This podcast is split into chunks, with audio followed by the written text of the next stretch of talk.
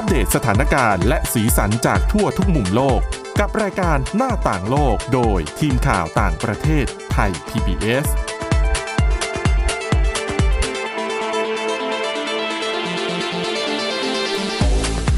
สวัสดีค่ะ ต้อนรับสู่รายการหน้าต่างโลกนะคะ มาอัปเดตสถานการณ์แล้วก็สีสันจากทั่วทุกมุมโลกกับทีมข่าวต่างประเทศไทย PBS ค่ะ อยู่กับพวกเรา 3 คนเช่นเคยนะคะ คุณจิรศักดิ์จันแก้ว คุณวินิษฐาจิตกรี แล้วก็ดิฉันทิพย์ตะวันเทระในยพงค์ค่ะ สวัสดีค่ะ ครับ สวัสดีครับ สวัสดีค่ะ สวัสดีปีใหม่ด้วยสวัสดีปีใหม่ใช่ทุกคนเป็นวันหลังวันขึ้นปีใหม่ อีกทีนึใช่งก็เป็นวันทำงานวันแรกจริง ๆ แล้ว หลายคนอาจจะยังไม่กลับมาก็ได้นะ อ๋อ หยุดยาว ก็น่าอิจฉา ยาวๆไปเลยอ่าต่อครับวันพฤหัสศุกร์แล้วก็เสาร์อาทิตย์อีก มันจะยาวมากเลยนะ เกือบสิบวัน long very long weekend ไหนๆก็หยุดทั้งทีนะครัคะบการจราจรก็ติดขัดกันไป จริง หลายคนอาจจะกำลัง ยังคงเดินทางอืมกลับจากต่างจังหวัดกันอยู่ ใช่ แต่บ้านเราในในกรุงเทพอะ เพราะว่าเราทำงานกันนะเนาะครับในกรุงเทพอากาศไม่ค่อยเย็นนะปีเนี้ย อากาศใช่เฉยๆไม่ว่ารถติดด้วยอะสิอืมคือดิฉันคนอยู่ก็ในเมืองกันเยอะไงคะจริงไม่ค่อยออกไปผิดเที่ยวไหนคาดมากกะว่าไป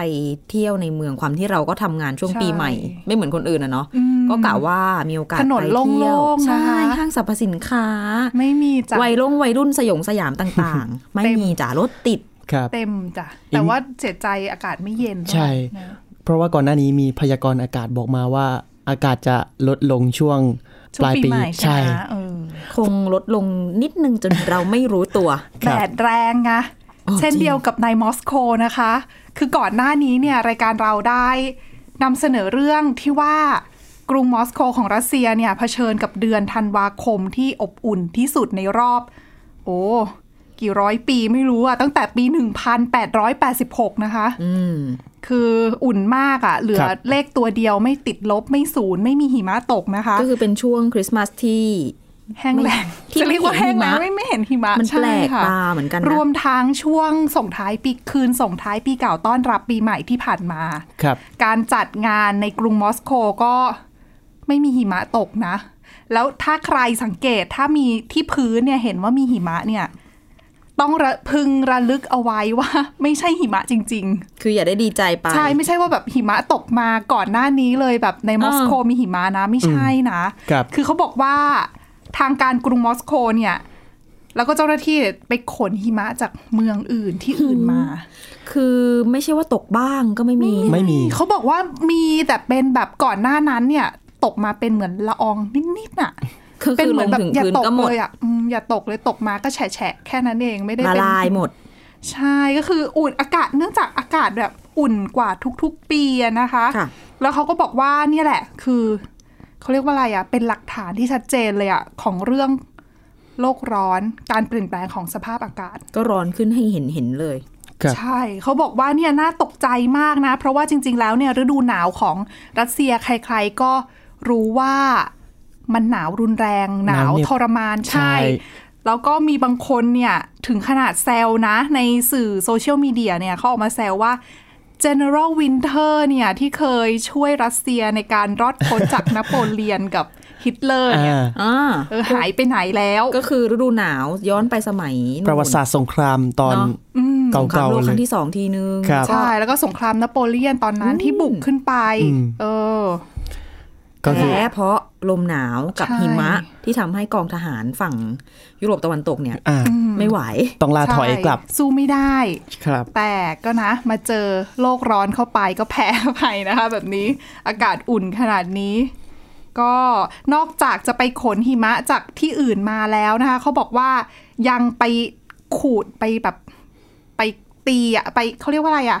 เอาน้ำแข็งอะคือในเมืองใกล้ๆเนี่ยนี่จะมีน้ำแข็งใสเหรอลาน ใช่ดิฉันก็ยังสงสัยอยู่ เขาบอกว่าไป break the ice อะเออ คือเป็นลานน้ำแข็งลานสเก็ตนั่นแหละในต่างเมือง แถวๆ นั้นแหละ ก็ไปขุดขูดๆมา ขอแบ่งหน่อย เออ แล้วก็เอามาเทแบบต้องเป็นตามน้ำแข็งใสริมแน่เลยถนนเทตามเรดสแควร์จัตุรัสแดงที่เป็นตามสถานที่ท่องเที่ยวสำคัญในมอสโกนี่แหละครับให้มีหิมะประดับตกแต่งเอาไว้หน่อยจะได้ถ่ายรูปออกมาสวยๆนะคะ สงสาร ปรับตัวกันไม่ถูกเลย ใช่เขาบอกว่ารัสเซียเนี่ยถือว่าเป็นประเทศที่ได้รับผลกระทบจากโลกร้อน รุนแรงทีเดียวค่ะ เพราะว่าเอ่อผู้เชี่ยวชาญทางด้านสภาพอากาศ แล้วก็การเปลี่ยนแปลงสภาพอากาศเนี่ยเขาบอกว่าคือย้อนไปดูข้อมูลในช่วง 30 ปีที่ผ่านมาเนี่ยอุณหภูมิในช่วงฤดูหนาวโดยเฉลี่ยของมอสโกนะเขาบอกว่าเพิ่มขึ้นถึง 4 องศาเซลเซียสฟังดูมันโอ้ไม่เยอะนะ แต่ถ้าสำหรับอุณหภูมิตั้งพวก4องศาสีนะสีเยอะ จุดเยือกแข็งอะมันอืมมันเปลี่ยนเลยนะ ระดับที่แบบอยู่ต่ำติดลบกับขึ้นมาเหนือนั้น มันก็น้ำแข็งละลายหมดไม่มีหิมงหิมะ ใช่ ภาพมันก็จะเป็นคนละภาพกันเลย ใช่ค่ะ แล้วนอกจากนี้เองตัวประธานาธิบดีวลาดิเมียร์ปูตินของรัสเซียเองก็ออกมาพูดเหมือนกันนะคะว่า ตัวอุณหภูมิเฉลี่ยของรัสเซียเองเนี่ยเพิ่มขึ้นมากเป็นสองเท่าของอุณหภูมิเฉลี่ยโลกที่เพิ่มขึ้น เออน่าสนใจคือเหมืนปักัญนนะหาเขาว่แบบแรงกว่าประเทศอื่น แล้วอืมเขาก็เลยเหมือนต้องการย้อนให้ทุกคนเนี่ย ย้อนกลับมาคิดว่า อย่าลืมนะว่ารัสเซียเนี่ยเป็นประเทศที่อยู่ในประเทศเขตหนาวอะ่ะ แล้วทุกอย่างฟ a ซิลิตี้ต่างๆ เนี่ยรองรับสำหรับอากาศหนาวครับแต่เมื่ออุณหภูมิของคุณไม่ต่ำขนาดนั้นเนี่ย คุณจะต้องปรับตัวยังไงอะอย่างเช่น ยกตัวอย่างถ้าเราไปประเทศหนาวๆแบบนี้ หน้าต่างก็อาจจะ เปิดใช่ไม่ได้เยอะอืมเปิดแง้มได้นิดเดียวหรืออาจจะเปิดไม่ได้เลย เพราะเขาปกติเขาต้องถูกเก็บต้องความอบอุ่นเอาไว้ในอาคาร ทีนี้พอมันไม่หนาวขึ้นมา ทุบกระจกเหรออใช่ไหมมันก็จะใช่ค่ะ มันก็ต้องมีการปรับตัวมีอะไรต่างๆอะนะคะ ก็เป็นผลพวงของสภาพอากาศที่เปลี่ยนแปลงไปนั่นเองครับนอกจากนี้ไม่ใช่แค่กรุงมอสโกอย่างเดียวนะคะ เจออากาศอบอุ่นในรอบหลายร้อยปี อินเดียค่ะ ตรงกันข้ามแหม่เจออากาศหนาวหนาวที่สุดในหนาวรอเหน็บบมากกว่า 100 ปี จริง ๆ อินเดียมีส่วนที่หนาวแต่ไม่เยอะถูกไหมใชปก่ติแต่ว่าเขาบอกว่าปีเนี้ยอินเดียเนี่ยหนาวที่สุดในรอบมากกว่า 100 ปี คือตั้งแต่คือเขาเก็บสถิเริ่มเก็บสถิติในกรุงนิวเดลีอะนะคะ คือเขาระบุเอาไว้ว่าในกรุงนิวเดลีโดยเฉพาะครับคือเริ่มเก็บสถิติบันทึกเอาไว้เมื่อปี 1901 แล้วก็อากาศเมื่อช่วงต้นสัปดาห์ที่ผ่านมาเนี่ย หนาวที่สุดในรอบ ในรอบมากกว่าก็คือหนาวที่สุดตั้งแต่ปี 1901 จริง ๆ มันน่าคิดเหมือนกันนะว่า รัสเซียมอสโกอยู่ใกล้ขั้วโลกกว่านิวเดลีตั้งเยอะแต่กลับร้อนกว่า แล้วทำไมต้องเป็นมอสโกที่ร้อน ไม่มอสโกคือถ้าเปรียบเทียบเนี่ยก็คงจะไม่ได้ร้อนกว่าอินเดียแต่ว่าเขา อบอุ่นโดยเปรียบเทียบกับตัวเขาเอง ในขณะที่กรุงนิวเดลีของอินเดียเนี่ยหนาวอุณหภูมิใช่ คือหนาวแทนที่ผิดปกติหนาวผิดปกติ ควรจะเป็นเลข2ตัวนะ แต่ว่าอุณหภูมิกลับ อยู่ที่อุณหภูมิสูงที่สุดนะของวันอยู่ที่ 9 องศา 9.4 องศาเซลเซียส ซึ่งมันซึ่งก็ปกติถือว่ามันมันต้องเลข 2 ตัวไงอ่าก็ถือว่าเย็นมากแล้วสำหรับ ใช่แล้วเขาบอกว่าปัญหาเขตร้อนเนี้ย คืออินเดีย ปัญหาแบบเดียวกับรัสเซีย รัสเซียมีบ้านมีฟ a ซิลิตี้สำหรับเมืองหนาวใช่ไหมแต่อากาศร้อนเริ่มอากาศอุ่นขึ้น อินเดียฟ a ซิลิตี้ไม่ได้รองรับอากาศหนาวอะ่ะ คือบ้านทุกบ้านอย่าลืมว่าอินเดีย ค่อนข้างเป็นประเทศที่มีประชากรที่ยากจน เยอะบ้านก็ไม่ได้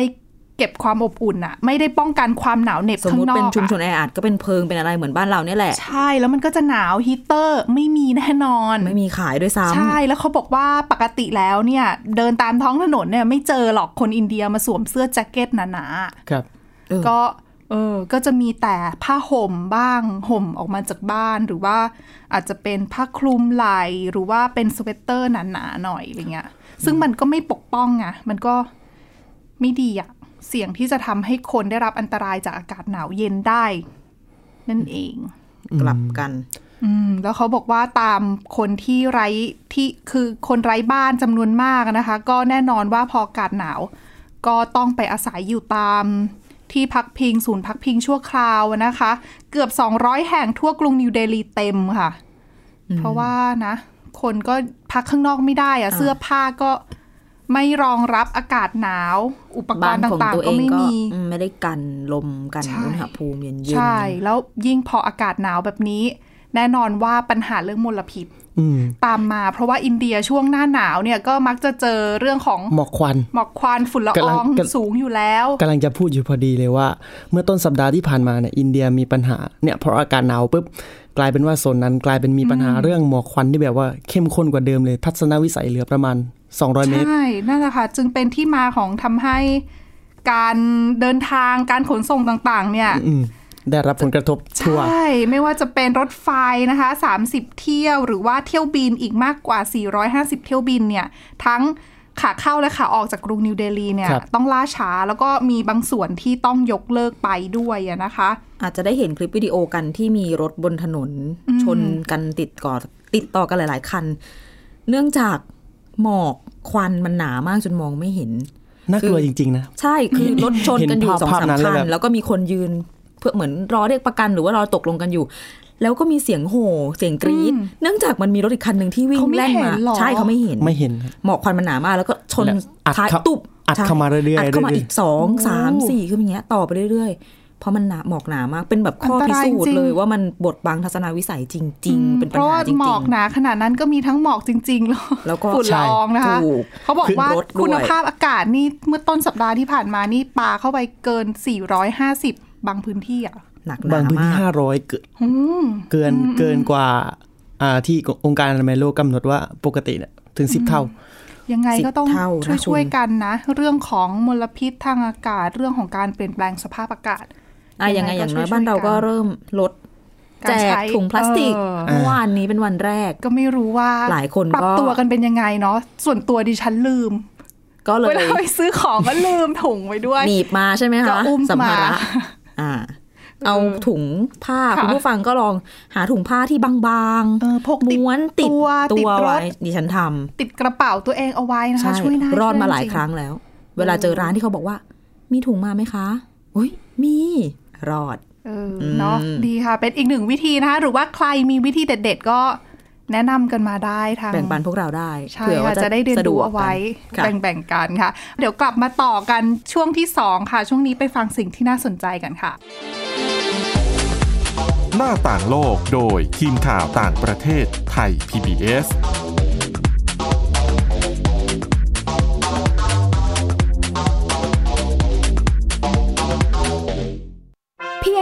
สมาร์ทโฟน ก็ฟังได้ไทย PBS ดิจิทัล Radio สถานีวิทยุดิจิทัลจากไทย PBS เพิ่มช่องทางง่ายๆ ให้คุณได้ฟังรายการดีๆ ทั้งสดและย้อนหลัง ผ่านแอปพลิเคชันไทย PBS Radio หรือ mobile web Thai PBS Radio.com Thai PBS Digital Radio Infotainment for all Thai PBS Application on Mobile ให้คุณเชื่อมโยงถึงเราในทุกที่ทุกเวลา ได้สัมผัสติดตามเราทั้งข่าว รายการ รับชมรายการโทรทัศน์ และฟังรายการวิทยุที่คุณชื่นชอบ สดแบบออนไลน์สตรีมมิ่งชมรายการย้อนหลัง ข้อมูลกิจกรรมไทย PBS ร่วมเป็นนักข่าวพลเมือง รายงานข่าวกับเรา และอีกหลากหลายฟังก์ชัน ให้คุณดาวน์โหลดได้ฟรีทุกระบบปฏิบัติการ ติดตามข้อมูลเพิ่มเติมได้ที่ www.thaipbs.or.th/digitalmedia มากกว่าด้วยเวลาข่าวที่มากขึ้น จะพัดพาเอาฝุ่นออกไปได้ครับ มากกว่าให้คุณทันในทุกสถานการณ์ ตามที่กฎหมายดังกล่าวกำหนดเอาไว้ มากกว่ากับเนื้อหาเที่ยงตรงรอบด้านนำมาใช้ในคดีเมาแล้วขับ มากกว่า ในทุกทางออกของสังคม ป้องกันไม่ให้ปัญหาเกิดขึ้น มากกว่ากับข่าวรอบวันในทุกมิติ เครนก่อสร้างเกิดอุบัติเหตุขึ้น มากกว่าด้วยการวิเคราะห์ที่ตรงจุด ความพยายามของภาครัฐที่จะแก้ปัญหา และมากกว่ากับทีมข่าวมืออาชีพ ข่าวไทย PBS ให้คุณได้มากกว่า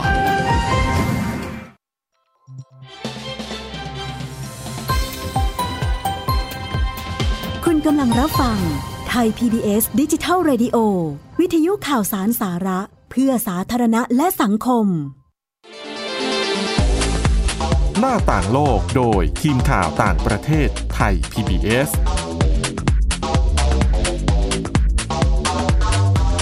ต้อนรับกลับเข้าสู่ช่วงที่ 2 ของรายการหน้าต่างโลกนะคะ ยังอยู่กับเรื่องราวที่น่าสนใจจากทั่วทุกมุมโลกเช่นเคยค่ะ แต่ว่าตอนนี้เราจะไปต่อกันที่เรื่องราวที่คุณวินิษฐานำมาฝากเป็น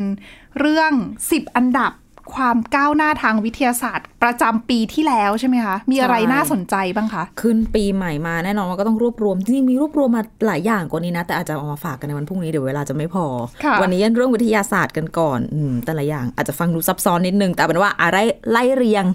ให้ฟังกันนะคะ ปีที่ผ่านมาแน่นอนว่า วิทยาศาสตร์ วิทยาการก้าวหน้ากันหลายแขนง แล้วก็เนี่ย ทาง BBC เขาคัดมามี 10 อันดับแรก ให้ได้ให้เราได้ทบทวนกันว่าเจออะไรบ้าง เริ่มที่อันดับ 10 ก่อนนะค่ะย้อนขึ้นไป อันดับที่ 10 ก็คือการพบทวีปโบราณที่สูญหายไปใต้แผ่นดินยุโรป ก็คืออปัจจุบันเนี่ยโลกเรามี 7 ทวีปถูกไหมค่ะแต่ว่าเมื่อช่วงกลางปีที่แล้วปี 2562 เนี่ยนักธรณีวิทยา จากมหาวิทยาลัยอูเทรคของเนเธอร์แลนด์เนี่ยเขาค้นพบว่า จริง ๆ มันมีทวีปที่ 8 ด้วยนะคะ คือ Greater Adria คือซ่อนตัวอยู่ใต้ทวีปยุโรป ขนาดจริง ๆ ของ Greater Adria เนี่ย ใกล้เคียงกับเกาะกรีนแลนด์อืมแต่ว่ามุดตัวอยู่ใต้ผืนทวีปยุโรปอยู่แถบแถบ ลองนึกภาพทางใต้อิตาลีจะเป็นทะเลค่ะเอเดรียติกใช่ไหมอ่ามุมุดอยู่แถวนั้นนะคะอ๋อซึ่งจริง ๆ แล้วเนี่ยอายุของทวีปนี้เนี่ยเก่าเก่าแก่เท่า ๆกับทวีปอื่น แต่ว่าช่วงประมาณ 175 ล้านปีก่อน ลองย้อนนึกกลับไปบทเรียนสมัยมัธยมหนึ่งร้อยเจ็ดสิบห้าล้านปีไอ้ตอนนั้นเดิมดิฉันทีทำอะไรอยู่ อ๋อดิยัฉังนไม่เกิด อาจจะอยู่ดาวอื่น หรือเปล่าอะเป็นไปได้เดิมทีคือมหาทวีปแพนเจียใช่ไหมครับย้อนไปบทเรียนที่เป็นทวีปใหญ่ก่อนที่ารวเจ็มดทรวีวมปรวมกันเป็นทวีปเดีใช่ยวตอนที่ยังไม่แยกกันครับตอนนั้นน่ะ175ล้านปีก่อนทวีปต่างๆกำลังแยกตัวออกจากแพนเจียอืมแต่ว่าไอ้เจ้าทวีป Greater Adria เนี่ยแทนที่จะแยกตัวไปกับคนอื่น คือไปค่ะชน แล้วก็ชนกับอ่าแผ่นผืนทวีปยุโรป ชนปุ๊บมุดตัวลงไปข้างใต้ ก็เลอ๋อยแล้วจะไม่เกิดเป็นภูเขาหรือเกิว่าดถูกต้องก็คือมันก็ไปดันขึ้นมาเป็นส่วนหนึ่งก็เป็นเทือกเขาแอลป์ค่ะ อีกส่วนหนึ่งก็เป็นเทือกเขาแอปเปิลไนน์อืมตามที่คุณทิตวันบอก อันดับที่9ก็คือ เรื่องของปฏิกิริยาเคมีเย็นยะเยือกที่สุดในจักรวาลนะคะ โดยทีมนักวิทยาศาสตร์จากมหาวิทยาลัยฮาร์วาร์ดของสหสหรัฐอเมริกาเนี่ย ประสบความสำเร็จในการทดลองสร้างปฏิกิริยาเคมี ภายใต้อุณหภูมิต่ำสุดขั้วที่ 500 นาโนเคลวิน ซึ่งบรรยายไม่ถูกว่าเย็นขนาดไหน เขาบอกว่า เย็นคือเยทุกวันืนี้อกทำงานอยู่ในสำนักงานก็หนาวพอแล้ว แค่นี้ก็แย่แล้วแค่แอร์คอนดิชเนอร์สักกี่สิบองศานี่ก็แย่แล้ว อันนี้นักวิทยาศาสตร์เขาใช้คำว่า เย็นยะเยือกยิ่งกว่าห่วงอวกาศระหว่างดวงดาวอื้อหือซึ่งเป็นจุดที่อุณหภูมิ ต่ำที่สุดในจักรวาลค่ะและเย็นกว่านั้นหลายล้านเท่า ก็ไม่รู้จะคูณเป็นตัวเลขกันออกไม่มาสายัมารถงไงอนะคะธิบายเป็นคำพูดได้อย่างชัดเจนถูกนั่นแหละเอาหนาวมากๆก็พอเอาเป็นว่าเย็นมากๆก็แล้วกันหนานะวเย็นมากๆค่ะถูกค่ะ คือเขาก็ทดลองแล้วก็เฉียดเข้าใกล้อุณหภูมิศูนย์สมบูรณ์มากที่สุดเท่าที่เคยบันทึกสถิติมา โดยการใช้เลเซอร์ยิงสวนกันในหลายทิศทางลดค่าพลังงาน จนทำให้ปฏิกิริยาต่าง ๆ ของโมเลกุลชะลอความเร็วลงก็เกิดขึ้นในภาวะที่เย็นสุดขั้วอืมเรียกว่าเป็นกระบวนการเป็นปฏิกิริยาเคมี เกิดขึ้นในภาวะแบบเนี้ยไม่เคยได้เห็นกันมาก่อนอืมเราเราฟังก็อาจจะงงๆอยู่นิดนึงค่ะนะคะ ใครสนใจลองหาข้อมูลเพิ่มพยายามได้นึกอยู่ว่าเอะจะเย็นขนาดไหน แค่บรรยายก็บรรยายไม่ถูกแล้วนะอะไปกันต่อที่ใกล้ตัวขึ้นมานิดหนึ่งเรื่องโรคภัยไข้เจ็บ อันดับที่ 8 ก็คือการ ค้นพบคิดค้นยาต้านเชื้อ HIV แบบออกฤทธิ์ระยะยาวได้สำเร็จ ก็คืออีกไม่นานเนี้แหละ คนใครที่ติดเชื้อ HIV ปกติเขาต้องกินยาต้านเชื้อทุกวันใช่ไหมค่ะ เป็นประจำประจำประจำขาดไม่ได้ ก็คือต้องคู่คุม ให้เชื้อมันเรียกว่าไม่เหิมเกริมในร่างกายของเรา ตอนนี้ยาฉีดนะ ที่ฉีดครั้งหนึ่งเนี่ย แล้วออกฤทธิ์ได้หนึ่งถึงสองเดือนเนี่ย ผ่านการทดลองในระดับคลินิกแล้ว ซึ่งเขาจะมีการวิจัยทดลองต่อไป โดยเบื้องต้นเนี่ยเขาบอกว่ายาตัวเนี้ยจะออกฤทธิ์ได้นานสูงสุดถึง 2 เดือน แล้วก็ประสิทธิภาพไม่ได้ด้อยไปกว่าการกินยาต้านไวรัส 3 ชนิดเป็นประจำทุกวัน ซึ่งแน่นอนว่าฉีดเข็มหนึ่งแล้วอยู่ได้ 1 เดือน 2 เดือนเนี่ยเป็นความหวังของคนที่ติดเชื้อ HIV อยู่แล้วว่าอ่าหนึ่งคุณภาพชีวิตดีขึ้นถูกไหมคุณไม่ต้องมาพะวงกินยา 3 ตัวสีตัวทุกวัน แล้วก็ แน่นบาองนทีลืมก็ไม่ได้ด้วยนะ ลืมแล้วพลาด ก็อาจจะทำให้จำนวนผู้ติดเชื้อเพิ่มขึ้น แพร่เชื้อสู่คนอื่นโดยไม่ได้ตั้งใจ อันนี้แน่นอนว่าเมื่อมียา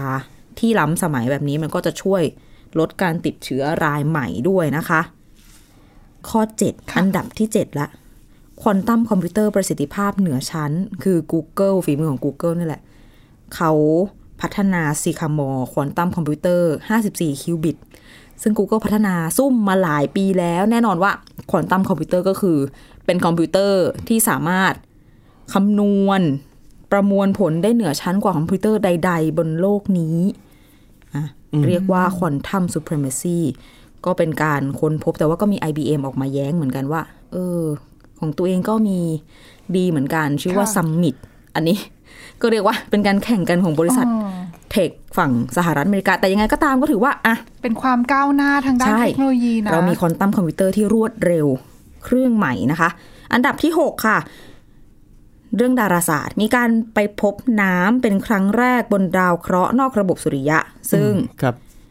ทีมนักวิทยาศาสตร์จากมหาวิทยาลัยในอังกฤษเนี่ยเขาไปค้นพบดาว K218b K218b นั่นแหละ ซึ่งเป็นดาวเคราะห์นอกระบบสุริยะ อยู่ห่างจากโลก ไม่ได้ให้เลอ๋ขอโอเคเป็นเลขของดาว เพื่อความเข้าใจ อยู่ห่างจากโลกไป 111 ปีแสง อันนี้ก็ไม่ได้ให้เลขเช่นกัน ซึ่งดาวดวงนี้เนี่ยเขาบอกว่ามีน้ำเป็นองค์ประกอบสำคัญในชั้นบรรยากาศมากถึง 50%ซึ่ง มันยากนะ ที่จะเจอน้ำบนดาวเพราะเจอดาวต่างน้ำๆเราก็หวังว่าก็จะเป็นมีมีโอสิ่งกาสมีชีวิตที่จะถูกต้องมีสิ่งมีชีวิตตามมา แล้วมันเป็นดาวเคราะห์นอกวงโคจรอีก ซึ่งเนี่ยอยู่ในเขตที่เอื้อต่อการอยู่อาศัยของสิ่งมีชีวิตด้วย อยู่ห่างจากดาวฤกษ์อย่างพอเหมาะคือไม่ร้อนไม่เย็นจนเกินไปอย่างเงี้ยก็อาจจะเป็นอาจจะกลายเป็นเป้าหมายที่ต่อไปเราอาจจะได้ไปค้นหากันต่อว่า ดาวดวงนี้มีสิ่งมีชีวิตต่างดาวไหมอืมอันนี้ต้องสิติดตามกันต่อ มาถึงอันดับที่ห้าค่ะ top เรา five ละ top five ละดิฉันรีบนิดนึงเนื่องจากเวลาใกล้หมดเวลาจำกัดอันดับที่5เราพบฟอสซิลบรรพบุรุษมนุษย์ ร่วมสมัยเดียวกับลูซี่ ซึ่งเนี่ย เจอฟอสซิล มนุษย์ยุคใหม่โฮโมเซเปียน อายุเก่าแก่ถึง 2 1 0 0 0 0 ปีในถ้ำของกรีซนะคะ ก็เป็นหลักฐานชิ้นใหม่ที่ยืนยันว่ามนุษย์ยุคใหม่เนี่ยอพยพออกจากถิ่นกำเนิด ในทวีปแอฟริกาเร็วกว่าที่คาดกันไว้เดิมนับแสนปี อืม ก็คือถ้าใครรู้จักลูซี่ อันนี้เกิดก่อนลูซี่เก่าแก่กว่าเสียอีกนะคะ ไปที่อันดับที่4กันต่อนะคะ มีการคิดค้นยาน เรือใบสุริยะ ใช้พลังงานแสงเปลี่ยนวงโคจรสำเร็จ ยานที่ชื่อว่านี้ยานลำนี้ชื่อว่า Light Sail นะคะหรือว่าเรือใบสุริยะ ก็คือเป็นยานที่ท่องอวกาศเนี่ยแหละค่ะพัฒนาอีกขั้นหนึ่งเปลี่ยนระดับการโคจรขณะที่อยู่วงโคจรรอบโลกได้สำเร็จคือใช้แค่พลังงานแสงอาทิตย์เท่านั้น คือใช้แผ่นวัสดุ สะท้อนแสงเหมือนเป็นใบเรือ รับอนุภาคโฟโฟตอนจากดวงอาทิตย์ แล้วก็ใช้โมเมนตัมช่วยขับเคลื่อนยานไปข้างหน้า ฟังดูแล้ว ซับซ้อน แต่เอาง่ายๆ ก็คือใช้พลังงาน แสงอาทิตย์เขาเลยเรียกว่าเป็นเรือใบสุริยะนั่นแหละอีกหน่อย ใช้ตัวเนี้ย ก็จะท่องอวกาศไปได้ไกลมากขึ้น เพราะใช้แสงจากดาวฤกษ์ต่างๆ ในการก็ขับเคลื่อน ไปล่องอวกาศอืมไม่ใช่ท่องไปอวกาศแล้วไปล่องเริ่มเหมือนเป็นเรือใบนะเออจากในหนังเริ่มเห็นความเป็นจริงมากยิ่งใช่ขึ้นใกล้ขึ้นทุกทีนะคะ อันดับ 3 เราทดสอบยารักษาอีโบลาสองขนานได้ผลนะคะซึ่งข่าวร้ายเรื่องไวรัสอีโบลากลับมาแพร่ระบาดเนี่ยในคองโกปีนี้ก็ทำให้อืมผู้องค์การอนามัยโลกเสียชีวิตเยอะนะอะ ต้องกลับมาทดสอบยา แล้วก็ทดสอบสองขนาน ประสบความสำเร็จได้เรียกว่าได้ผลชะงักเกินคาด อาจจะพูดได้ว่าอีโบลาไม่ใช่โรคที่ไม่มีทางรักษาอีกต่อไปแล้วอืมค่ะซึ่งยานี้จะช่วยชีวิตผู้ติดเชื้อรายใหม่ได้ถึง 90%นะคะ ยิ่งได้ยาเร็วก็ยิ่งรอดชีวิต โอกาสรอดชีวิตยิ่งเพิ่มสูงขึ้น เวลาใกล้จะหมด เร่งขึ้นทุกที อันดับที่ 2 นะคะ ความสำเร็จในทางในวงการวิทยาศาสตร์ของเราสำหรับปี 2562 ยาน Voyager Voyager 2 เนี่ย เดินทางพ้นขอบเขตอิทธิพลลมสุริยะ ซึ่งอะก็เป็นเรียกว่าเป็นรั้วของระบบดาวเคราะห์ที่เราอยู่กันค่ะระบบสุริยะจักรวาลเนี่ย แล้วก็ส่งข้อมูลสำรวจอวกาศที่แปลกใหม่ กลับมาให้นักวิทยาศาสตร์ได้ศึกษากันในหลายประเด็น อืม ก็เป็นเหมือนกับเดินทางไปสู่ขอบใหม่นะ และสุดท้ายอันดับที่หนึ่งค่ะ นักดาราศาสตร์เผยรูปของหลุมดำเป็นครั้งแรกของโลก เครือข่ายกล้องโทรทัศน์ขอบฟ้าเหตุการณ์ หรือว่า Event Horizon Telescope เนี่ยถ่ายรูปหลุมดำได้เป็นครั้งแรกของโลกก็เป็นข่าวใหญ่ที่เราก็รายงานกันไปเหมือนกันใช่ค่ะเรียกว่าเป็นหลักฐานเชิงรูปธรรมชิ้นแรกที่พิสูจน์ชัดเจนว่าหลุมดำมีจริง มีอยู่จริงอะอยู่ห่างจากโลกไป 53 ล้านปีแสง ใครสนใจไป Google ดูภาพกันได้นะคะ เห็นเป็นใช่ค่ะหลุมดำจริงอะ ถือว่าเป็นการค้นพบใหม่ๆนะคะ ในปี 2562 ก็ถือว่าถือว่าเป็นอีกปีหนึ่งที่มีความก้าวหน้าทางวิทยาศาสตร์เกิดขึ้นมากมายทั่วโลกนะคะ ใช่ค่ะ แล้วก็ยังต้องศึกษากันต่ออีกเยอะ ใช่ค่ะ และนี่คือทั้งหมดในรายการหน้าต่างโลกประจำวันนี้นะคะ สามารถฟังรายการได้ที่ www.thaipbsradio.com ค่ะ หรือว่าฟังผ่านพอดแคสต์โดยค้นหาคำว่าหน้าต่างโลกนะคะ แล้วก็วันนี้เอ่อ คุณวิถาจิตกรี คุณเจรศักดิ์จันแก้ว ดิฉันทิพย์ตะวันเทระในยพงศ์แล้วก็ทีมงานลาไปก่อนค่ะ สวัสดีค่ะ สวัสดีครับ ติดตามรับฟังรายการย้อนหลังได้ที่เว็บไซต์และแอปพลิเคชันไทย PBS Radio ไทย PBS ดิจิทัล Radio วิทยุข่าวสารสาระ เพื่อสาธารณะและสังคม